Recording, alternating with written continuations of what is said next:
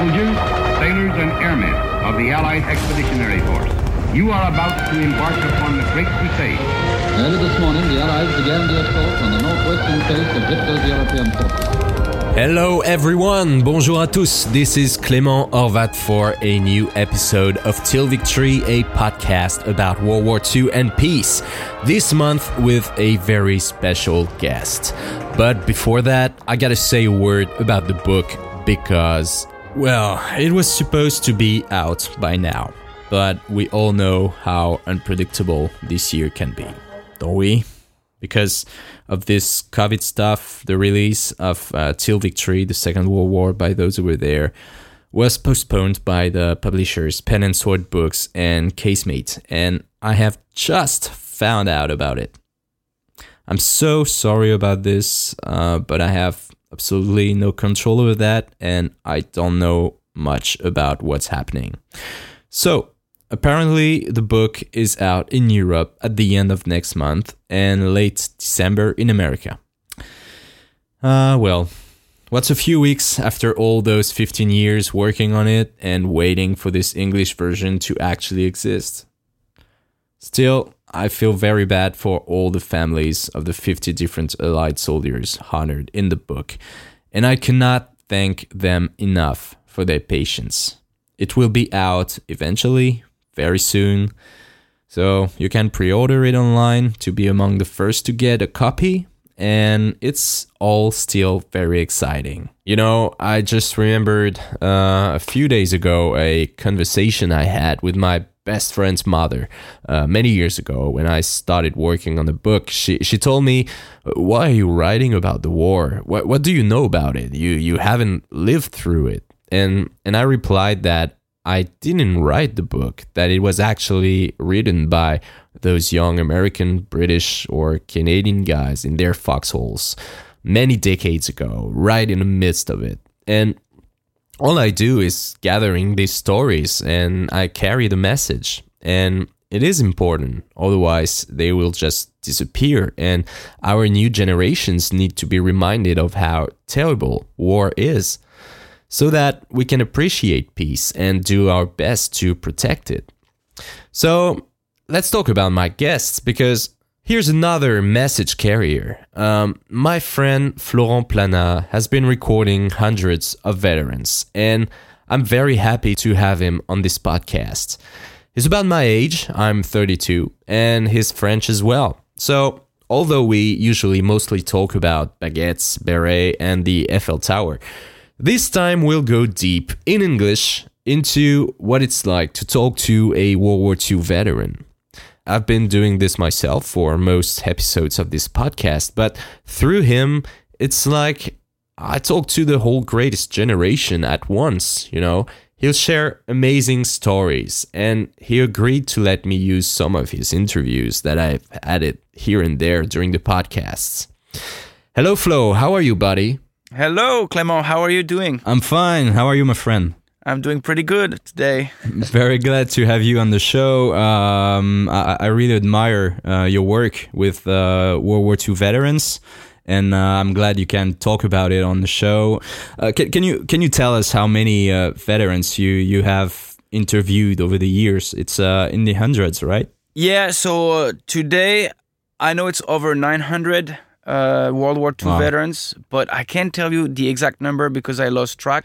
Uh, every time I, I have an approximate number, you know, like last time that was 100, maybe mm-hmm. that was 98 or 103, but uh, you know, 100, and so uh, I know it's over 900 now.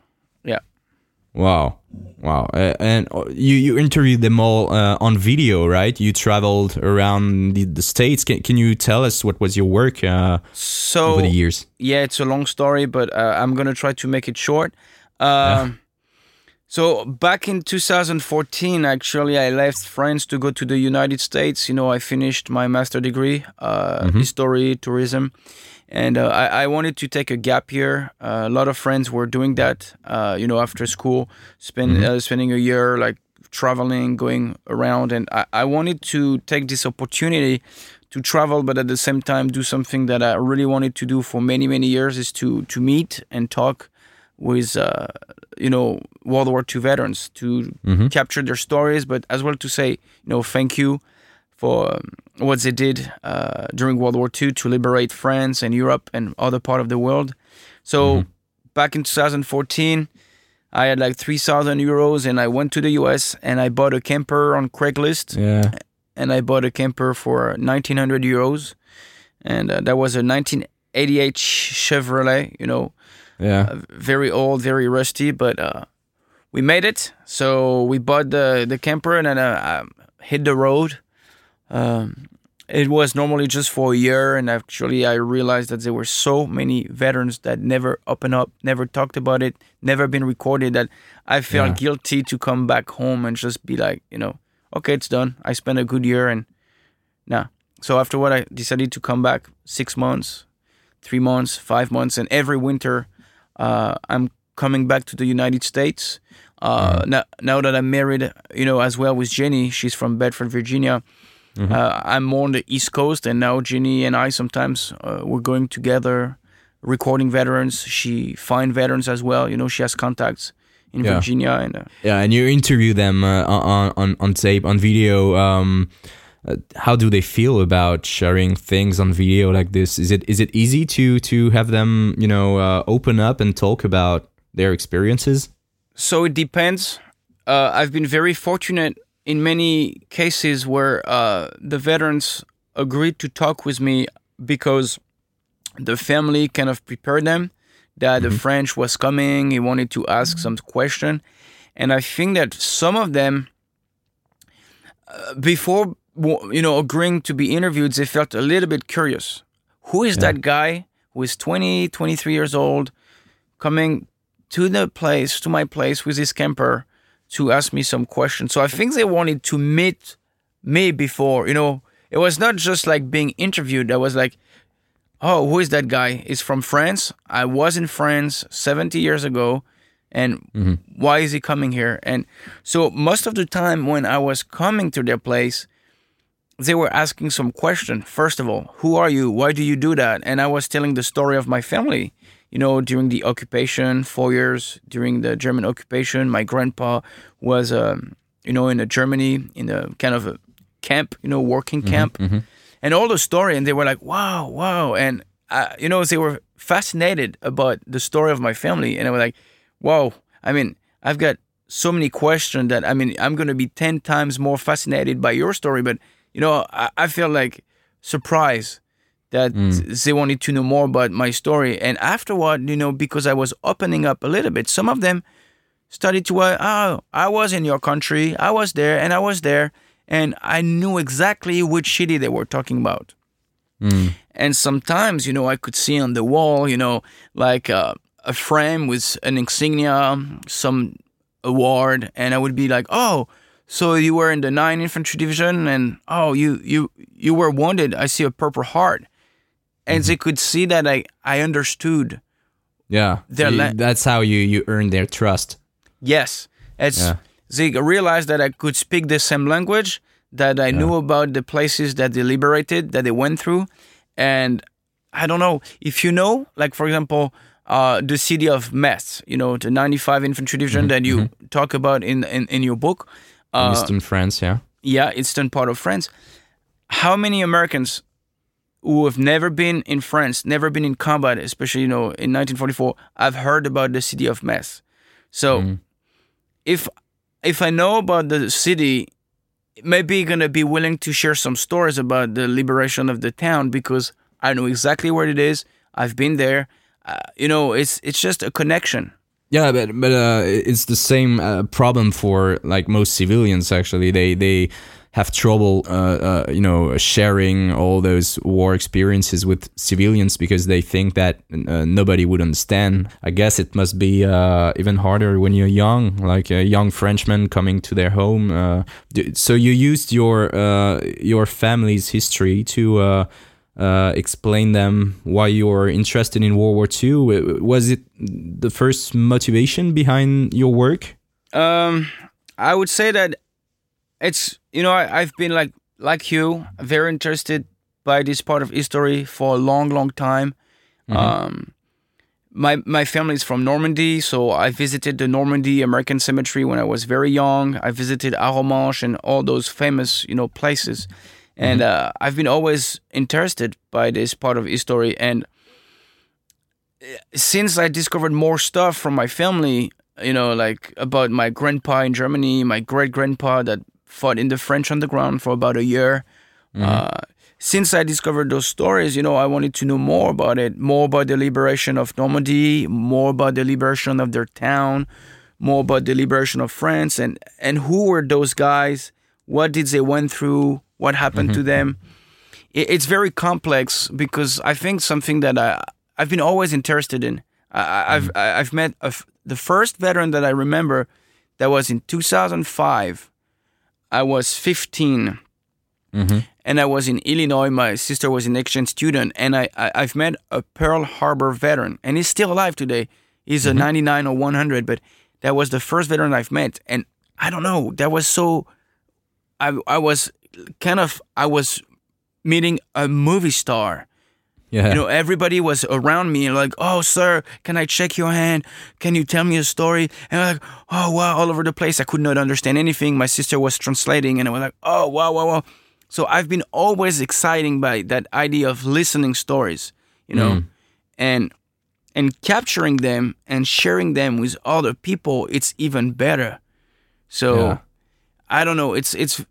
I know I'm I'm very vague in my answer, but I think the story of my family pushed me to learn more about this period of time and Yeah. what people really went through. You know, civilians and soldiers. And how come um, those men and women never shared their stories before? Surely their families must be interested in their own uh, family's history. Uh, uh, how come they never talked about it? Uh, so that's a tricky, complex question. Yeah. uh, because every family is different. I've seen some families who are so so dedicated.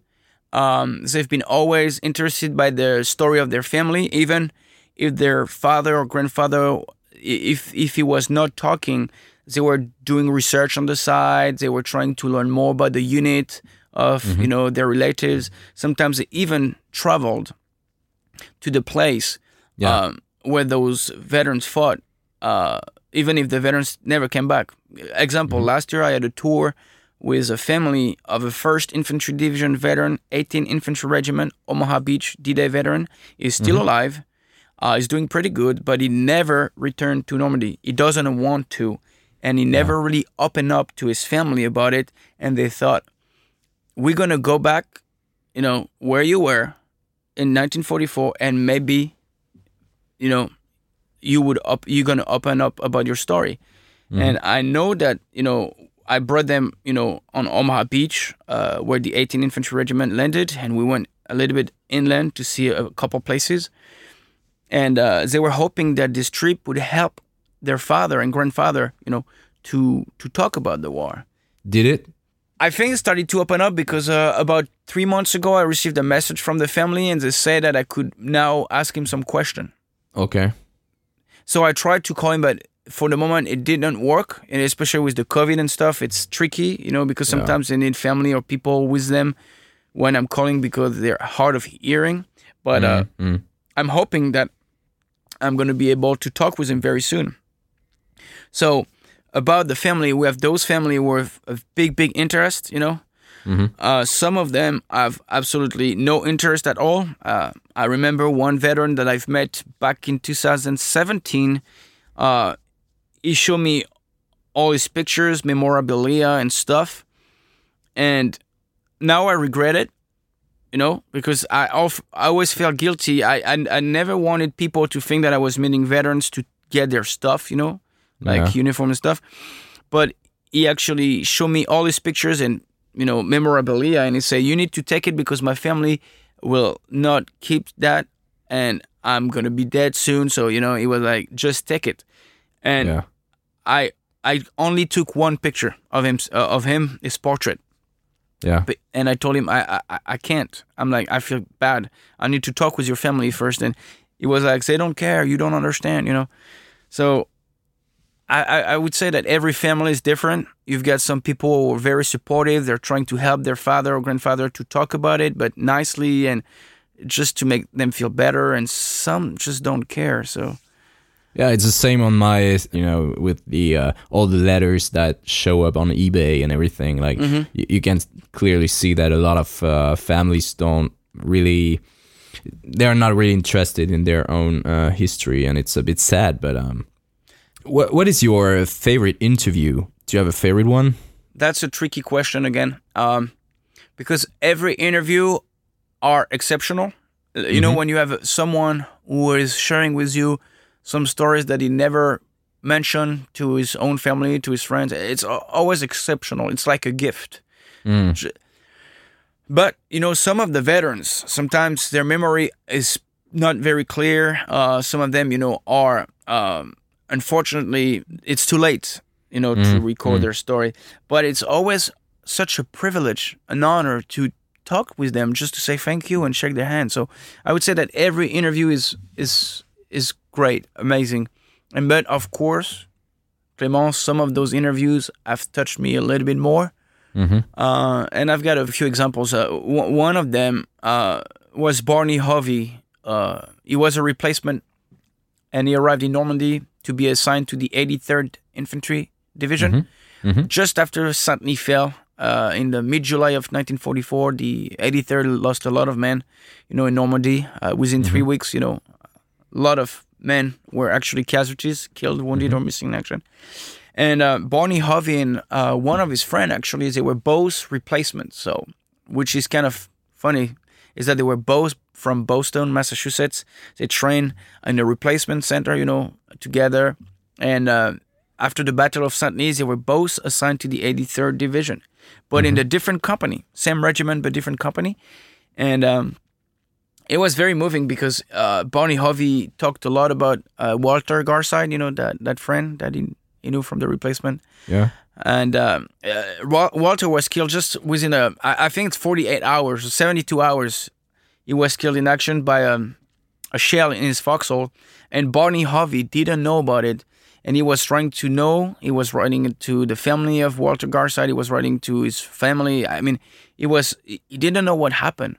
And it's finally uh, six months after, during the Battle of the Bulge, that uh, he was able to actually go uh, to the place where the company of Walter Garside was located, and he was trying to find him, you know, and he was asking all the time, you know, same question: Have you seen Walter, Walter Garside? You know, blah blah blah, and nobody could answer him. Nobody knew about him, mm-hmm. and actually, one at one point, some some guy gonna remember who he's talking about, and he he, he, he just told him, you know, he was killed shortly after he was he arrived in the company. And for Barney, that was such a shock because he had no clue that his buddy, one of his best friend, actually has been killed six months earlier. And uh, when I've met Barney, that's the the story that is very moving for me. When I, I've met Bar- Barney, I, I asked him, "Do you know where he's buried?" And he had no clue. He had no clue where his buddy was buried because you know, today we have uh, internet, find a grave, and all those, you know, uh, wonderful yeah. tools. And I told him he's buried in Normandy, and he was like, "Whoa," you know, he, he was just he didn't know. And so, I actually, a couple months after I came back to to France, I took my car and I drove to the Normandy American Cemetery, and I took a picture of the grave with the picture of Bonnie and Walter side by side, and I sent it to the family, and this showed the picture to Barney. That was the se- first time in 71 years that he could see the grave of his buddy. And it's just one story, Clément. You know, there's many, many like that. But for me, I was just so moved that I was able to kind of bring some relief to this old World War II veteran who had no clue where his best buddy was buried. And uh, since, you know, we kept in touch with Barney Hovey family, um, and uh, they sent me some letters that he sent back home talking about Walter, you know, how uh, thankful he was to have such a good buddy in the army that they would, you know, stay side by side and protect each other. but you know, can you imagine that feeling when he he actually realized that they would both be attached to the 83rd, but different company. Yeah. So they could not protect each other, and as replacements, when you arrive in the outfit that has been in combat, who gonna be your foxhole buddy? Who is the guy that you you know you have kind of this uh, connection with that you develop sometimes during the training, and that afterward in combat you're like protecting each other. So that's probably why Walter Garside was killed, and that's probably why nobody remembered him. It's because he was a fresh replacement. He had no experience in combat, and was killed like just you know a few days after he was assigned to the 83rd. So that's one of the story, and I've got thousand and thousand like that, you know. But Uh, courtesy of Florent Plana, this is Jack Friedman of the 8th Infantry Division talking about his first day of combat. We went to a replacement depot uh, up near Liège, Belgium, and uh, I, they loaded me up into a truck, and we kept going toward the front line. And pretty soon, it, this was at night, I would see a flash of light on the horizon, and I could hear boom, boom, boom. And as we got closer, uh, the, the boom, boom, booms got louder, the flashes got brighter, and then that's the first time I really realized that, hey, boy, this is a war. There's a war going on, and those are guns, and those are shells, and you're going toward that. And I say that was the first time I really realized and thought about it that this is this is not funny. It's not pla- practice anymore. This is the real thing. They dumped some more of the guys out of the truck, and and a jeep then picked me up and two other guys, and we drove and drove and drove, and then they had to turn the lights out because of you know didn't want to get me spotted. And we reached a, a little wooded area, and the fellow on the jeep said, "This is the end of the jeep ride. We're going to walk from here on." And then we could really hear the, the artillery going back and forth. And he, he led me down a little path through some trees, and he dropped off these other two guys, and I'm the last one. And he said, Follow me, we've got a little ways to go yet. So I walked and walked and walked, and we got to a place, and he said, Here's a hole. I want you to get in that hole tonight, and I'll be back in the morning and talk to you, and we'll get things going.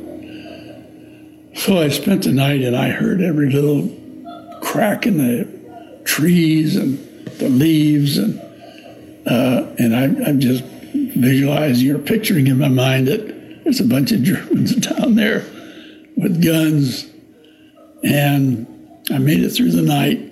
I'm in my hole. The daylight starts, and here comes these guys behind me, and one of them got hit, and he fell, kind of fell into my hole, and I was in there trying to dress that. He hit, hit, got the hunk of side of his back hit, and I was trying to stop the bleeding and not and being a, just a raw rookie and and had been there one night and uh, doing my best to, to get the blood stopped. And he said he wanted, wanted a cigarette. And so I lit him up a cigarette. And the smell of that blood and that smoke put off a, an odor that every once in a while I'll smell. And it, it'll take me right back to that, to that moment in that hole. And anyway, we got got him, got the medics come get him, and uh, and then the sergeant, the squad leader, came and introduced himself to me and and chit chatted and said, "This it's not a picnic up here. It's going to be tough, but uh, we're going to make it." Um, because of, you know, the, the subject being a bit touchy, or did you have bad experiences uh, while interviewing uh, World War II Uh, veterans? it, it's very rare. Um, I would say that today, the the one that I'm recording, some of them, and I remember one time a veteran told me that I think it's C.O. Boer from the 95 Infantry Division, but I don't remember if it's him or not. But that's recently. Someone told me, Flo, the stories that I'm telling you, it's like it's the story of someone else. Mm.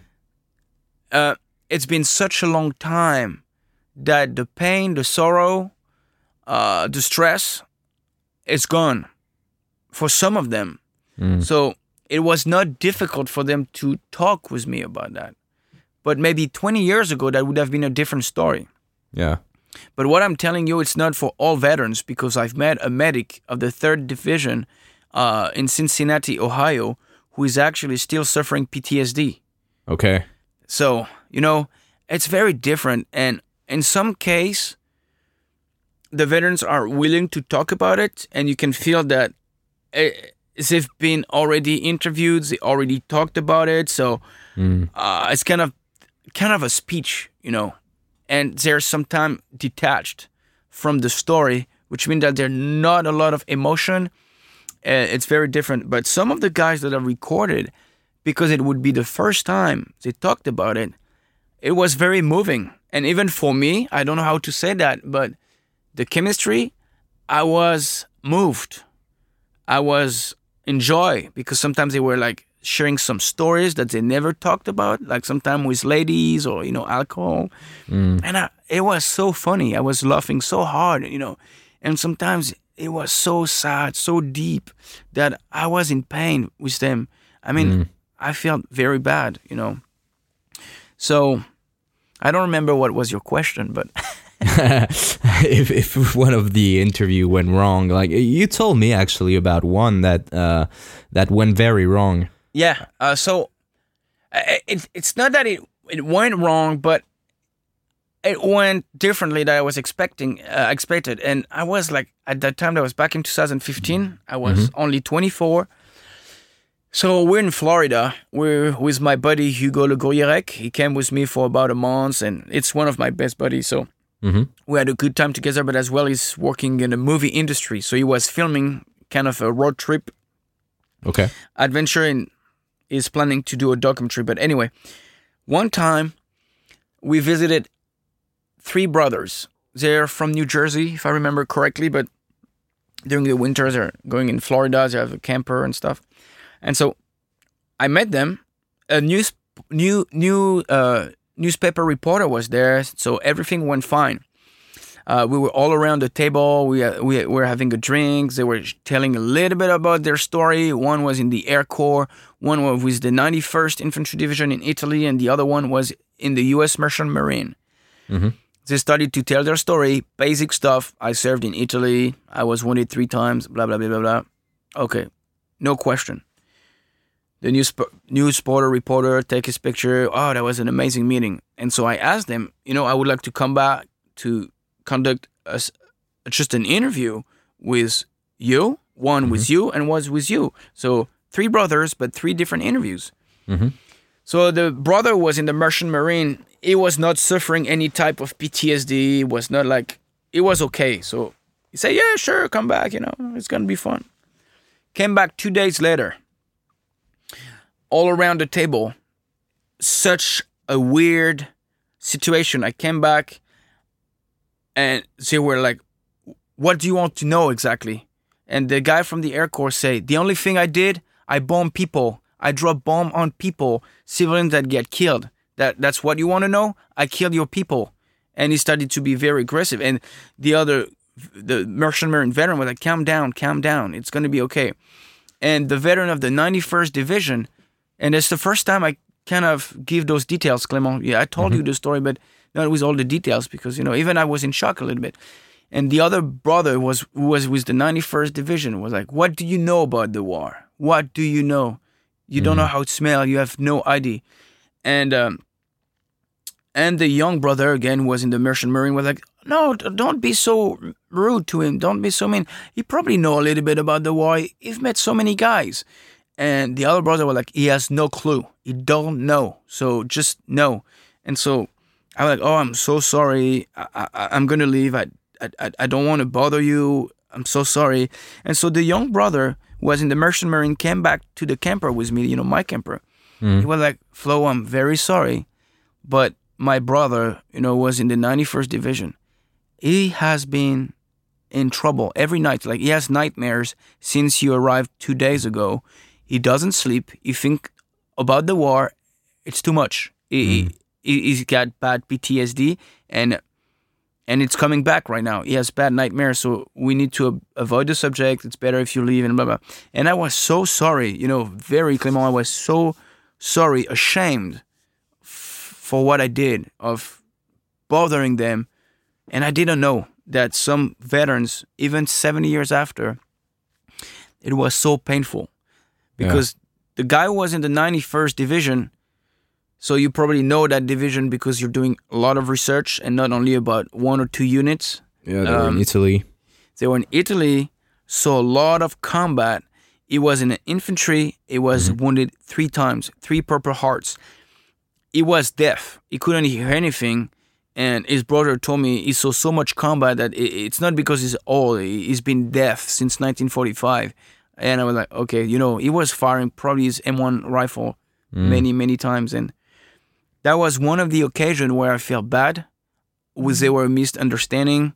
There were a uh, lot of pain, lot of uh, not violence. It was not violence, but a lot of yeah, under misunderstanding and yeah, just pain. A lot of pain for those guys. Yeah, that's what I said earlier about uh, veterans uh, knowing that us civilians would never understand what they went through. Um, but but still, we, we, we would like to to know a, a little bit about what it was like, so that we understand the the importance of their sacrifice and what they did for for, for our freedom. Yeah. Um. So did did you change the way you interview veterans after that experience, or? No, I did not. Um, no, no, no, I did not. The thing is that um, I think there are many, many veterans in that were like kind of in the same, who has the same profile profiles. They don't want to talk about it, Mhm. but it's it's it's kind of. I don't want to say anything bad, but the family pushed me Mhm. to talk with those three brothers Yeah. oh my family it's an amazing story three brother in war blah blah blah blah blah blah yeah so that's why the first time when we went there was the newspaper article uh, reporter sorry it went well because we didn't talk much. That's a cool story. It's about oh they're so brave. It's uh, uh, it's they're heroes and stuff. So it's a cool picture you know it's a cool article. Yeah. but when you try to go deeper it's a lot of pain a lot of you know sorrow. So I would say now if some of the like maybe something that I changed and uh, sometimes the family contact me and I'm like asking them is he okay with the idea of talking about the war Yeah. is that something that he's comfortable with or if he's not comfortable but is that something that he really wants to because I don't want the family to force their relatives to talk about it and I'm not judging them because it's understandable. You know, they want to know what daddy, you know, did during the war. Yeah, What and they actually cared. They wanted it to be uh, recorded for uh, exactly. But sometimes it's hard. Yeah, of course. Uh, and some family are, are very good because sometimes they realize, okay, daddy never talked about it. So if the Frenchie is coming, let the Frenchie talk to him, but we will not be in the room. We're going to even maybe leave the house for a few hours. And like just example, back in 2015, January 2015, I've met a wonderful man by the name of Waldo Werft. He was a medic, 16th Infantry Regiment, 1st Division. Yeah. he opened up just a few months before and actually did one short interview for a local uh, newspaper. And when i went there the family actually left. So actually i recorded waldo for about four hours. Four hours of audio video recording. That was the first time that he was ever talking about most of those stories but I gave the interview to the family so they can know, they can hear. But Waldo was not was not you know didn't have to tell those stories directly to the family. You know, Yeah. And, and do you think time has uh, an effect on their memory uh, as well? Um, of course, yeah. in what way? So many way. Uh, so let's be honest. Out of 100 interviews, uh, maybe 10, 15 gonna be from the beginning to the end very clear, uh, very understandable, and very accurate. Mhm. I would say very compared to the others, because of course it's been 75, 76 years. So you're losing memory. Of course, some of the veterans I've met, you know, they have dementia, and some of them have, have, has trouble to remember. But as well, because the time has affected sometimes their memory, their uh-huh. perception of what they did, of where they were, from maybe books they've read, from movies they've watched, and sometimes from reunions mm-hmm. that they've been, and some the stories they heard. And it's normal because and I'm not trying to judge. I'm just saying it's absolutely normal that after so many years, you think sometimes that your story is the one that you've read in a book or watched in a movie or, you know, that you heard from a buddy of yours that Yeah. was there. You were probably maybe not there, but because your buddy told that story so many times, you think you were there. It's almost like uh, you you lived it. Yeah. Yeah. But some case and my favorite meetings were with the ones were from total unknown units who were not like um, in big Hollywood movies, were Yeah. not really covered by any historians.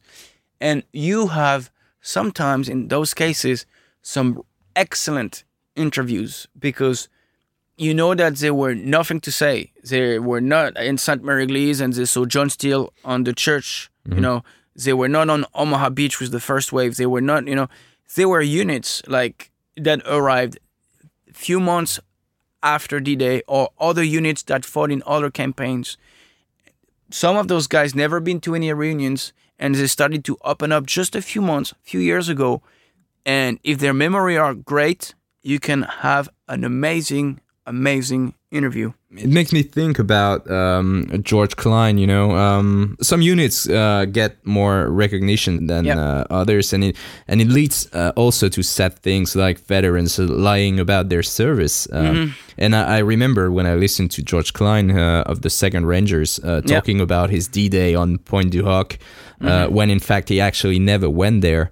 Um, the poor man lied about it and he received a lot of flack for it but he Yeah. was he was actually a veteran and he was uh, even wounded in eastern france uh, serving with the uh, 5th infantry division Yeah. Um, but aren't we actually responsible for this? I mean, uh, all we see during the ceremonies are reenactors playing paratroopers or elite rangers um, that were in this or that Hollywood movie. Um, what, do the uh, Navy, Air Force, logistics, or even regular GI veterans think about this? Do, do they actually feel forgotten?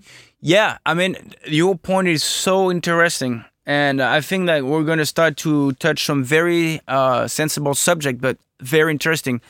So, George Klein, I, I, I've met this man. is is very nice, wonderful Yeah. meeting uh, at his place. But let me tell you one thing.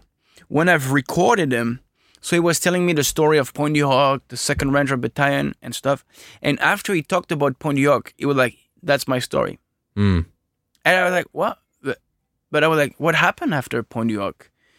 And so he, he lied, of course, about it. But he told me that, you know, he was wounded at du Hoc. And later on, he was assigned to the 5th Infantry Division as, a, I think it was uh in the artillery unit. You know, he was a lieutenant. I think he was a forward observer, if I'm correct. But, uh, you know, it's been a long time, five years now. And actually, we spent more time uh, talking about his time with the 5th Infantry Division that, you know, with the Rangers. Yeah. So my point is that I'm from France. I'm recording him, and he thought that the only thing I wanted to hear about was du Hoc On D Day. Yeah. on D-Day. So that's yes. Okay, I'm not trying to, but it's 50-50. Of course, you don't have to lie about your service. You can be proud of it. It's it's easy to say, okay, when nobody cares. Uh, I, and on the other end, I'm like, is that our fault? I think yes and no. Yes, probably because if you're like going to a place, a veteran meeting, and you have side by side a second ranger lieutenant that climbed the cliff of on D-Day, and next to him you have a forward observer of the 5 Infantry Division that landed a month after D-Day mm. and participated in battles that you never heard about, like Hill 183, Vidouville, they were in Angers, blah blah blah. Mm. Okay, so who the kid or who the historians, the guy who love history, gonna go? Mm, he gonna check the hand of the guy who was at Pont du because he heard about it. He saw uh, Saving Private Ryan, The Longest Day. You know, like the band of brothers. Everybody, like the last twenty years, wanted to meet and talk with Easy Company, 506 Parachute Infantry Regiment, 101 Airborne Division veterans Yeah.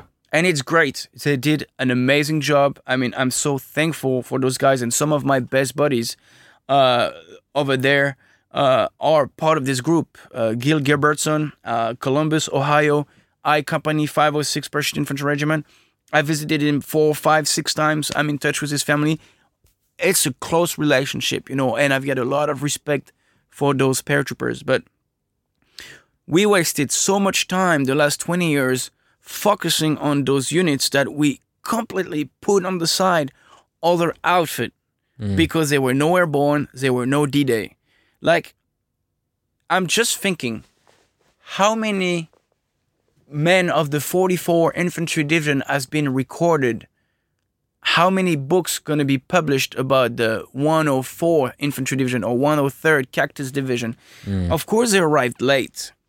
They were not on D-Day. Uh, they were not in. They were not in Normandy. But if you were in those units, don't don't you think it could be very frustrated to go, for example, to a meeting where there's other veterans and everybody is just like shaking heads of the same guys, signing autograph, and because you were on the wrong unit, wrong, you know, with a guillemets, as we say in French, Yeah.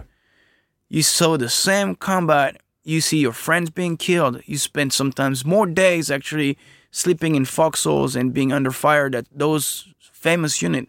Yeah. And people they don't even come to check your hand. It- it's not only about units it's also nations and campaigns uh, like Yeah. i mean in, till victory i tried to cover the whole campaign in europe uh, even though most people i believe I, actually only care about d-day and, and you um, you also interviewed many men who fought in italy africa germany uh, northern europe do, do they do you think they actually get less recognition or is it just because we're french and most of us believe that the war started in normandy and ended with the liberation of paris So good point on one thing. Yes, we're French, so we're gonna know more about uh, the units that liberated France. But uh, some of those units that liberated France, and so heavy combat, not necessarily like during Operation Dragoon, but going up, you know, toward the Vosges. Um, you know, I'm thinking about the 45th Infantry Division. Um, there's so heavy, heavy combat. Uh, in Italy, you know, they landed in southern France, Operation Dragoon, August 15, 1944, and went north, you know, in so heavy combat, you know, in the eastern part of France. And uh, what about those guys? They were in France. There's so many, many days, many months of combat. Like, uh, look at the 45th Infantry Division. They were even in Germany, liberated Dachau, you know yeah yeah in April 45. I think it's the probably like uh, the the, the- movie you know industry, the, the Hollywood movies, the the books, and um, I don't know.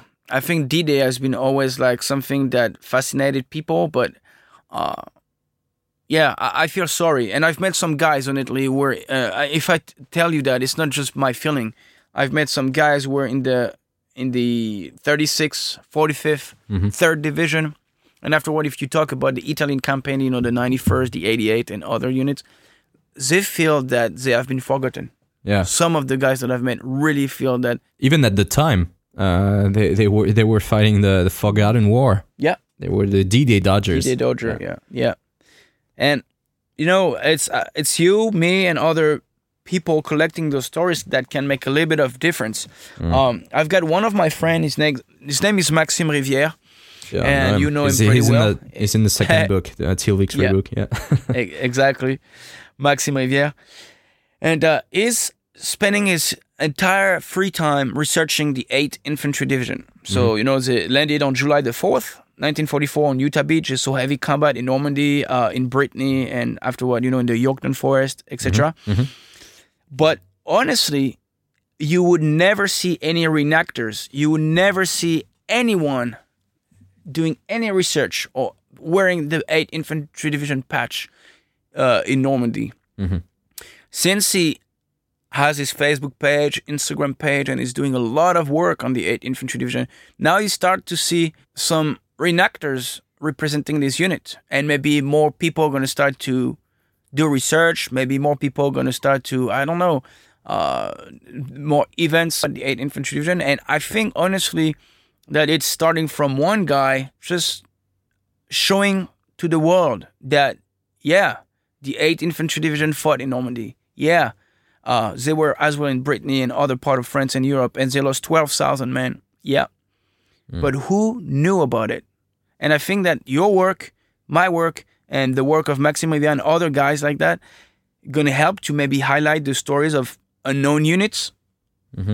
You know, unknown campaign, as you said.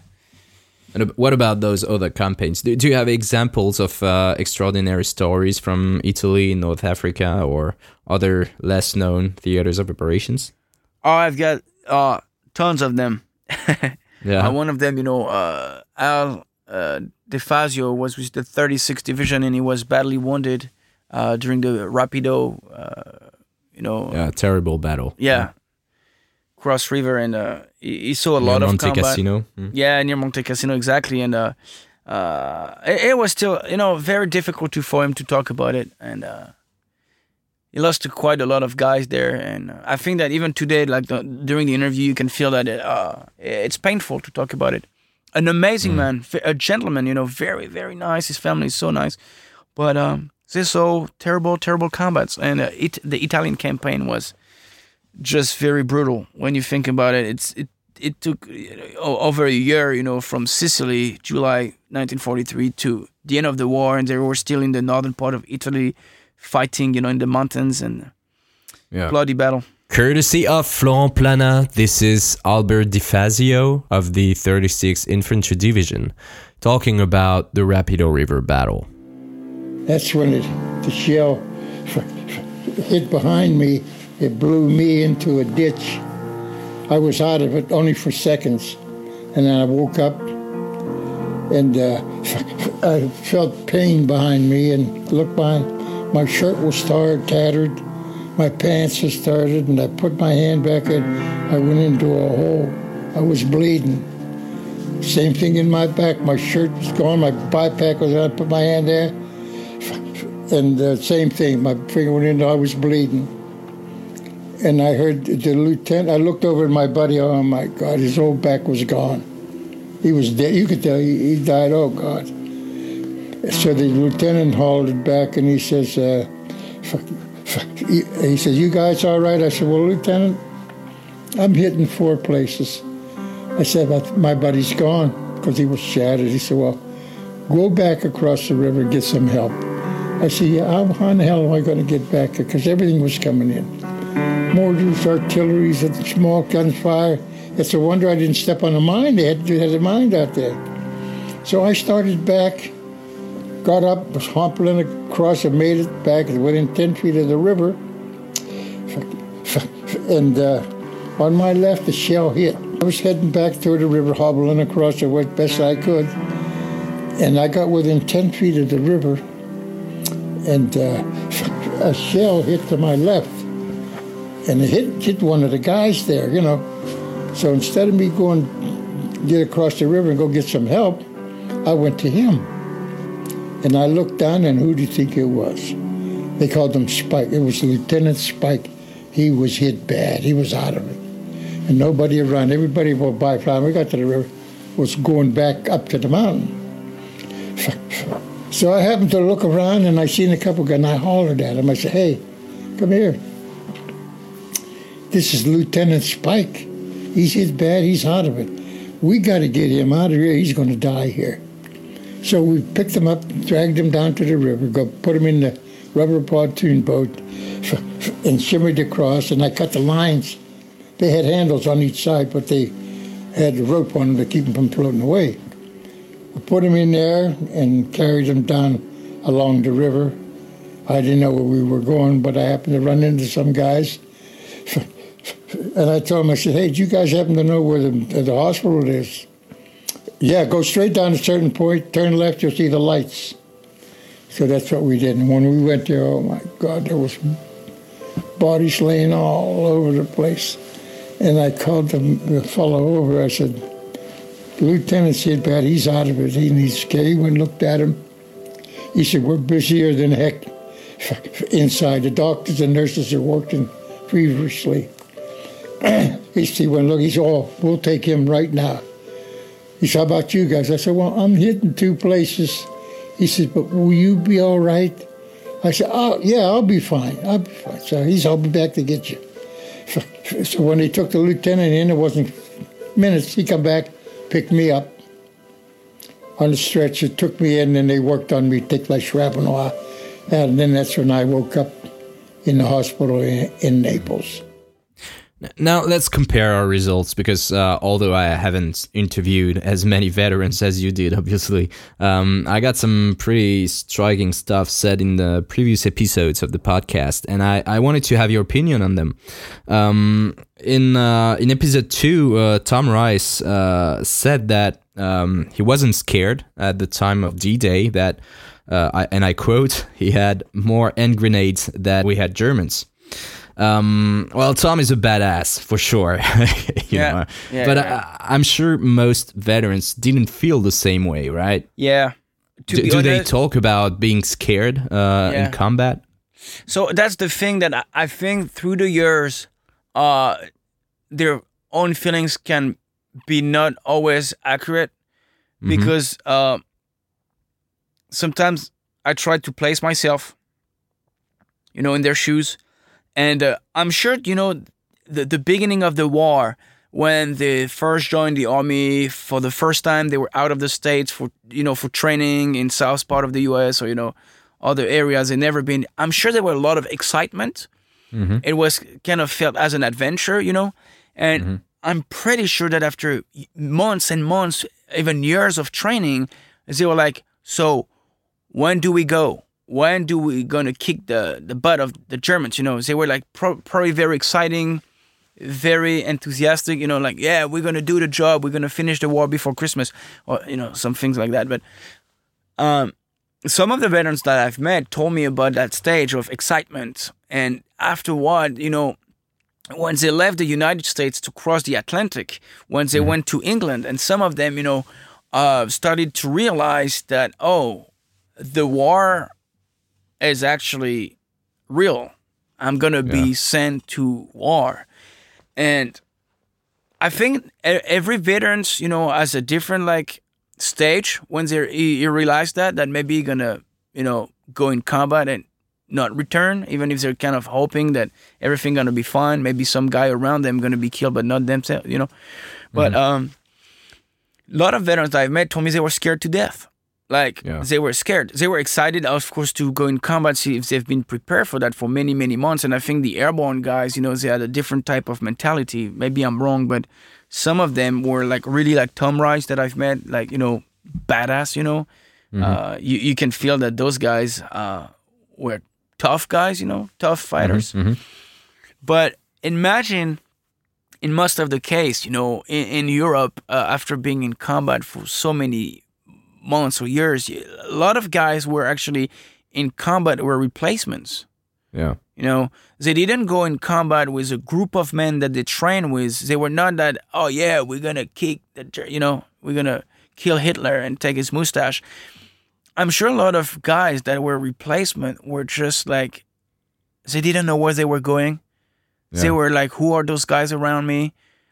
There were probably a lot of fear. I think so. I know it's a very long answer, but um, yeah, I, I, mean, it's a bit more like what Cecil Newton said in episode four, uh, uh, who said that the Germans were trained, schooled, they were soldiers, and Cecil said uh, we were civilians. Uh, like many felt like they were just civilians in uniform and just wanted to go home. Um, yeah, because mm. they were kids. You know, like today, I'm doing a, a, some research about one of the veterans I've met and uh, uh, it's kind of interesting that we're talking about that because this gentleman, this veteran, uh, was in the f- a replacement. It was uh, a replacement with actually two other guys, and he, he was fortunate enough uh, to be sent to the 5 Infantry Division, 11 Regiment um, in January 45. So he was lucky because actually was sent to a company with too many no. But look at that. He gonna cross the Saar River in February 1945, okay? Yeah. Which is crazy is that he told me during the interview that he was scared of drowning because he didn't know how to swim. And I'm just gonna read you something. Um, the first mission for the three young replacement was the crossing of the Saar River. Before his training, Fred did not know how to swim. He received his first swimming lesson in September of 1944. It was a big challenge to cross a river, especially when the enemy is shooting at you. After they crossed the river, German artillery started to fall all around them. The three soldiers, replacement, who had trained together were all wounded in action in the same area the same day. But my point is that this veteran, Fred uh, Doza- Dorazio, was not only scared because of the bullets of the enemy, but because he mm-hmm. didn't know how to swim. And mm-hmm. that's probably something you don't think about. But at that time, some of those guys, they were not living near lakes, near li- rivers. They didn't have like public swimming pool all mm-hmm. around the place. And those men are the one that we're talking about that going to take part in amphibious operation, crossing operation, the Rhine River, the Saar River, the Meuse. There are so many rivers, and some of those guys didn't even know how to swim. So mm. that's something that when we're talking about fear, you know, mm. he was scared to death because of the fact that he couldn't swim. Yeah, Yeah, with people shooting at you yeah. on top of that. Yeah. Another long story. In episode uh, 5, uh, Alan Green uh, shared his experience of D Day on Omaha Beach and said, um, I saw the war, I saw debris in the water, not just material debris, but human debris of people face down. It was a sight that made you grow up from a 19 year old to a man. Um, it was a very moving um, um part of the podcast, and, and, and Cecil Newton also talked about the psychological effects of pulling the charred remains of comrades uh, out of burned German tanks. Um, how, how did the veterans uh, you interviewed um, deal with the trauma, PTSD, and stuff like that? Do, do they easily talk about it? No, no, no, no, no. And that's one of the very complex and tricky subject to talk about. Yeah. Some of those guys that I've met told me straight, "Oh, I never had any issues when I returned home. Yeah, I married my wife, had a job, and you know went back to work um, just a, a, few days after I returned home. You know, Mhm. but some of them I know were struggling at one point in their life because I won't mention his name, but one of my friend and veteran, he passed away since, but he was in love with a girl and she was in love with him. And in 1945, when he came home, uh, so they had kind of a date, you know, and it's been many years that they knew each other.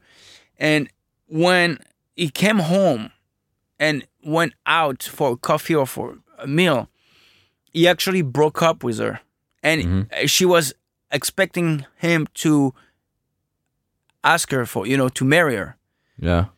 And he told me I was not able to date any other girl. I was not able to express any type of feelings until 1958, 1959, until like, you know, he, if he, he met another girl. And, but he said during all this time, almost 15 years, he had a lot of trouble. Yeah.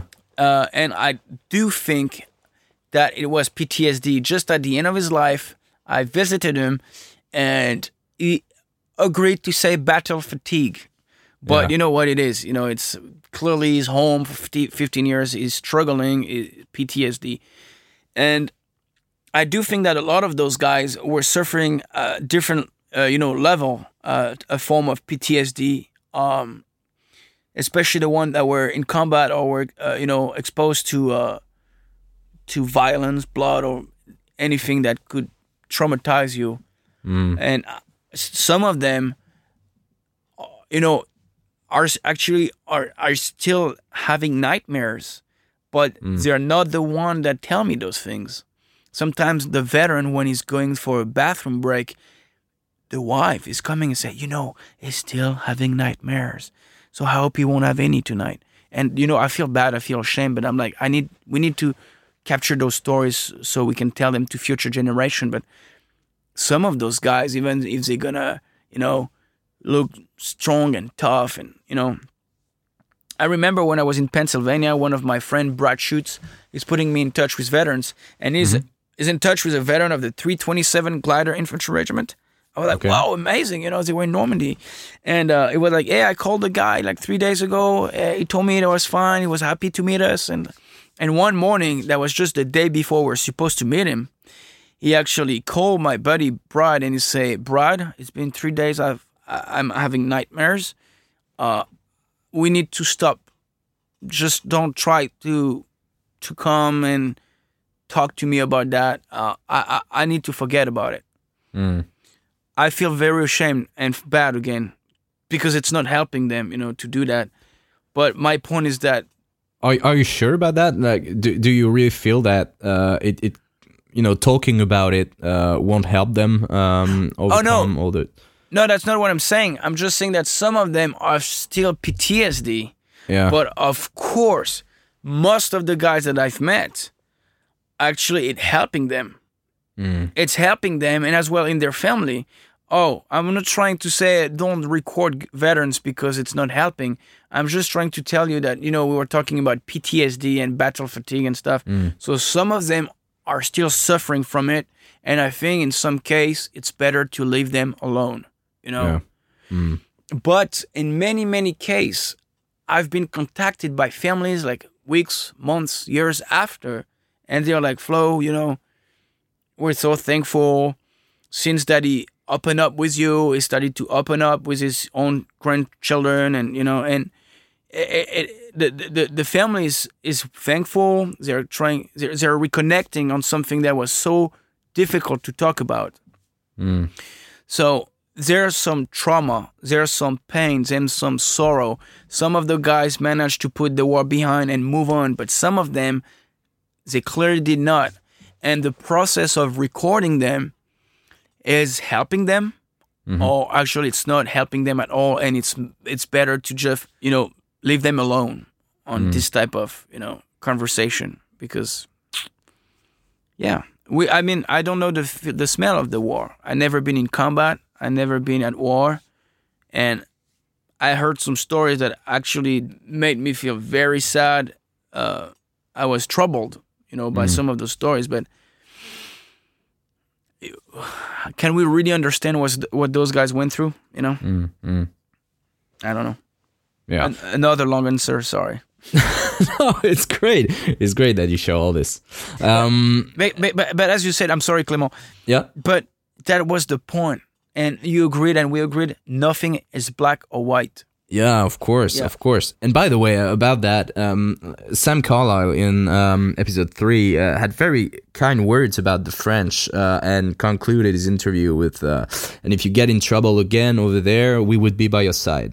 But we know that uh, at the time during the war, uh, American soldiers and and French civilians didn't always get along. Did you get any anecdotes about um, Yeah. Um, like you said, like nothing was all black or all white. yeah, uh, it's it's a it's a again, you know, I I'm I enjoyed this interview because we were touching some uh different subject that I usually don't talk about. And uh, yes, uh not all the Americans uh, were happy with the French, and not all the French were happy with the Americans or the Allied soldiers. And I've got some stories. I- I've met some guys who clearly told me that they didn't like the French. mm, I felt hurt. I was like, oh, I'm so sorry. Uh, you know, but I've got some stories, you know, and I, I wouldn't understand, you know, like uh, back in January, I've met a veteran who was in the 80 Infantry Division. And at one point, he was in charge of guarding um, some supply uh, because, you know, uh, there were like a lot of supplies coming, food, uh, you know, uh, medical supply, other things, you know, eh, gasoline, and they were guarding the the the the, the supply camp, and it, it told me like, you know, we saw so many, you know, French trying to sneak in during the night, stealing stuff and we were pissed you know like we are fighting this war. We're liberating you people and you're stealing our stuff so we can win the war.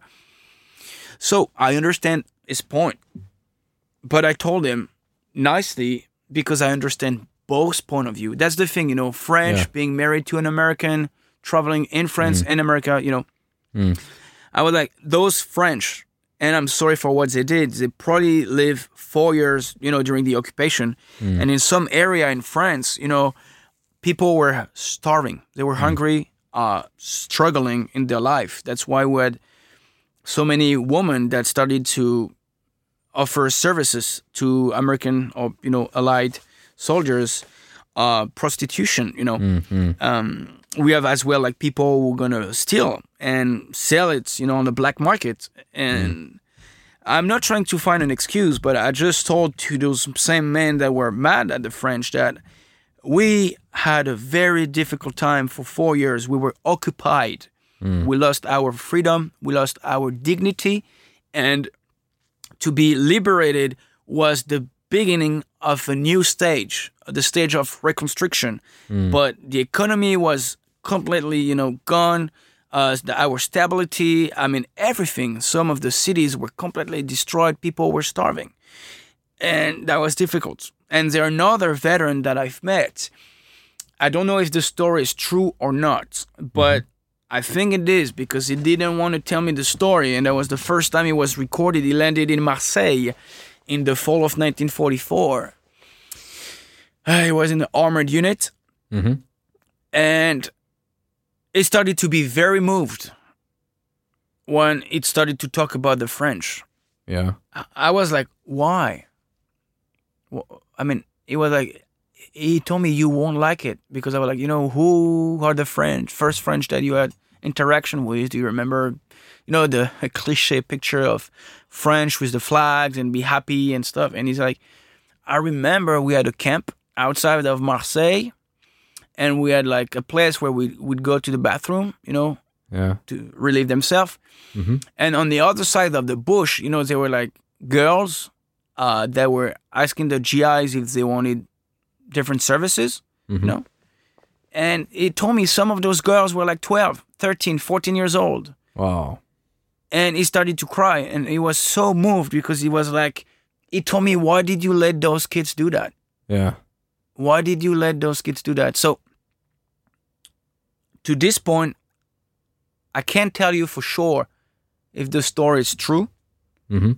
but I can tell you that the emotion and the feelings of the veterans were there, Yeah. and uh, I do think that it's it's possible that some young girls were actually, you know, prostitutes because there were no other choice.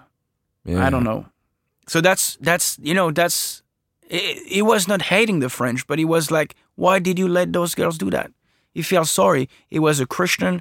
He grew up in the you know, you can imagine in the farm.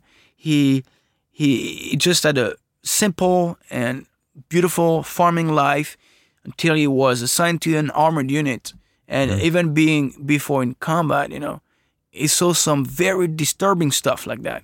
Mm-hmm. And that was one of the stories that he was very moved. He was crying and he was just asking me, why did you let those girls do that? Yeah, but again, it was a very different time, and it, it, it makes us uh, realize how lucky we are uh, Yeah. today. Yeah. And, but again, Clément, I'm, I'm just telling you one side, you know, because I have a lot of stories of happiness. I've had a lot of stories of beautiful meetings with uh, drinks and food and love story that were consenting on both sides. And it's just because you asked me to kind of mention some stories that you probably don't hear a lot. Hmm, but hmm. so I'm not trying to say that everything was bad, you know, but not everything was good. That's the only thing Of course, of course. because I've got like more stories uh, you know, even the civilians that I've met, of course, there's some sad stories, mm, you know it. But uh, like, uh, I'm talking to a lot of young children that were like, you know, 40 uh, in 44, 10, 12, you know, eight years old, and a lot of them do remember, you know, the liberation as a beautiful moments of, you know, chewing gum, chocolate, and stuff. Yeah. But it's another perspective because it's a perspective of children, not adults. So it's another story. Yeah, and the adults probably didn't all have good experiences with the soldiers as well. Yeah.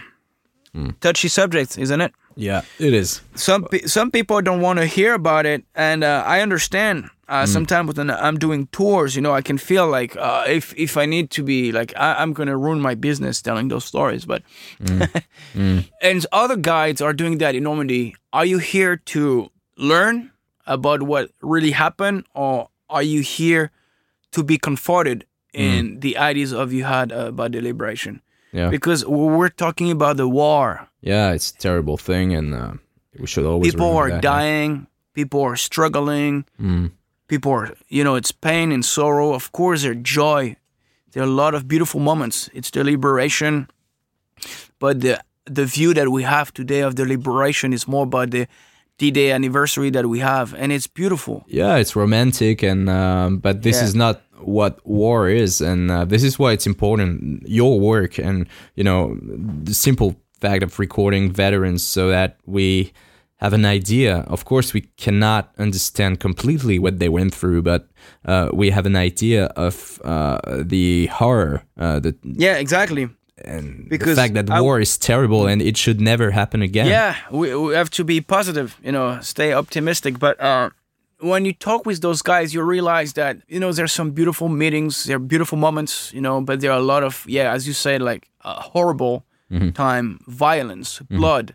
And that's what the war is about, you know, it's not just. Um, a romance, you know. Yeah. I love I love the movie Pearl Harbor, by the way. But when you watch this movie, you kind of want to join the Air Corps and fight and find a beautiful lady that's gonna fall in love with you, and you know, it's tricky. That's why, like, one of the the movie that I, I really love the most is the Thin Red Line. Mhm. Uh, it's because I don't feel that there's too much romance in it, even if the music is sometimes a little bit bringing your feeling in one direction. Um, the you, you can feel the pain of those guys. Uh, you can feel like the brutality of the war. It's always the- about the contrast between uh, the the horror of war and the beauty of nature, and Mm-hmm. Yeah. makes you appreciate everything you have. Definitely. Yeah, But again, you know, with the stories I told, you know, I'm not trying to uh, just talk about the bad stuff, of course, but it's what I think that people hear less about yeah, because, uh, you know, I've met so many civilians and so many French and so many American British veterans that were like uh, a lot of beautiful memories about not the war, but about uh, the French, the countries they liberated, uh, the Belgium, people from Netherlands, but of course, through all those beautiful stories, there are always some bad ones. Anyway, Courtesy of Florent Plana, this is Thomas Clarkey of the 26th Division, wounded in Germany and coming home for the first time after the war. Yeah, I was at Camp Meade. So I took the bus from Camp Meade into Baltimore, got on a streetcar, riding up Greenmount Avenue, saw a buddy of mine, Tom Smoot. Hi, Tom, how you doing? Oh, what are you doing? I said, I'm just getting home from the army. Oh, okay. I got off the streetcar, walked up half a block to my mother's house.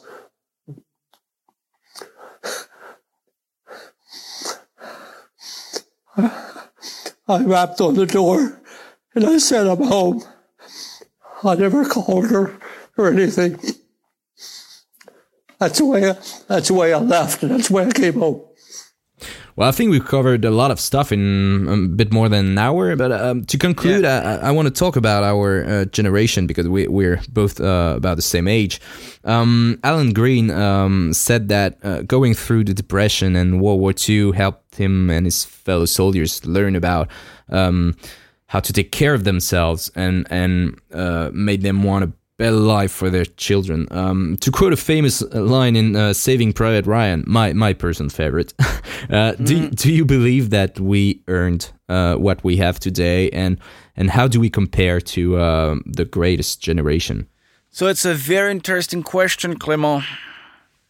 And I, I do think that uh, these guys that we're talking about were in their 90s and the, the young guys today from 2020 are, are living in two different worlds. Like uh, the, the world from 1930 and the world from 2020 is very different for a lot of different aspects. And um, they grew up during a depression. Um, a lot of them were working hard, and you had to work hard, or you were just you had no other options, or you would starve. You would not put food on your table. Uh, they were fighting for basic stuffs, you know, for you know keeping a house, having some food, and just keeping your job. Uh, not all families, of course, but I think that a lot of you know generation uh, in America uh, suffered because of the Great Depression. Uh, 2020, I, I know that Macron said something about that that the generation that is going through 2020, the young generation, uh, is uh, going to suffer, you know, and going to struggle uh, because of uh, COVID and stuff. And I agree, you know. But comparing to what those guys went through, I think that uh, uh, it's not comparable Yeah. you know, I'm part of this generation. We grew up with comfort. We grew up with electricity, water, TV. Mm. Did you ever like wondering, am I gonna eat tonight? Mm. I think the generation that went through the Big Depression was an amazing generation, but I would not say the greatest because it would mean that we have no hope, mm-hmm. that we're gonna be like uh, we we won't be able to be as good as they they were. I'm, and I think that if something would happen again, a big depression, mm-hmm.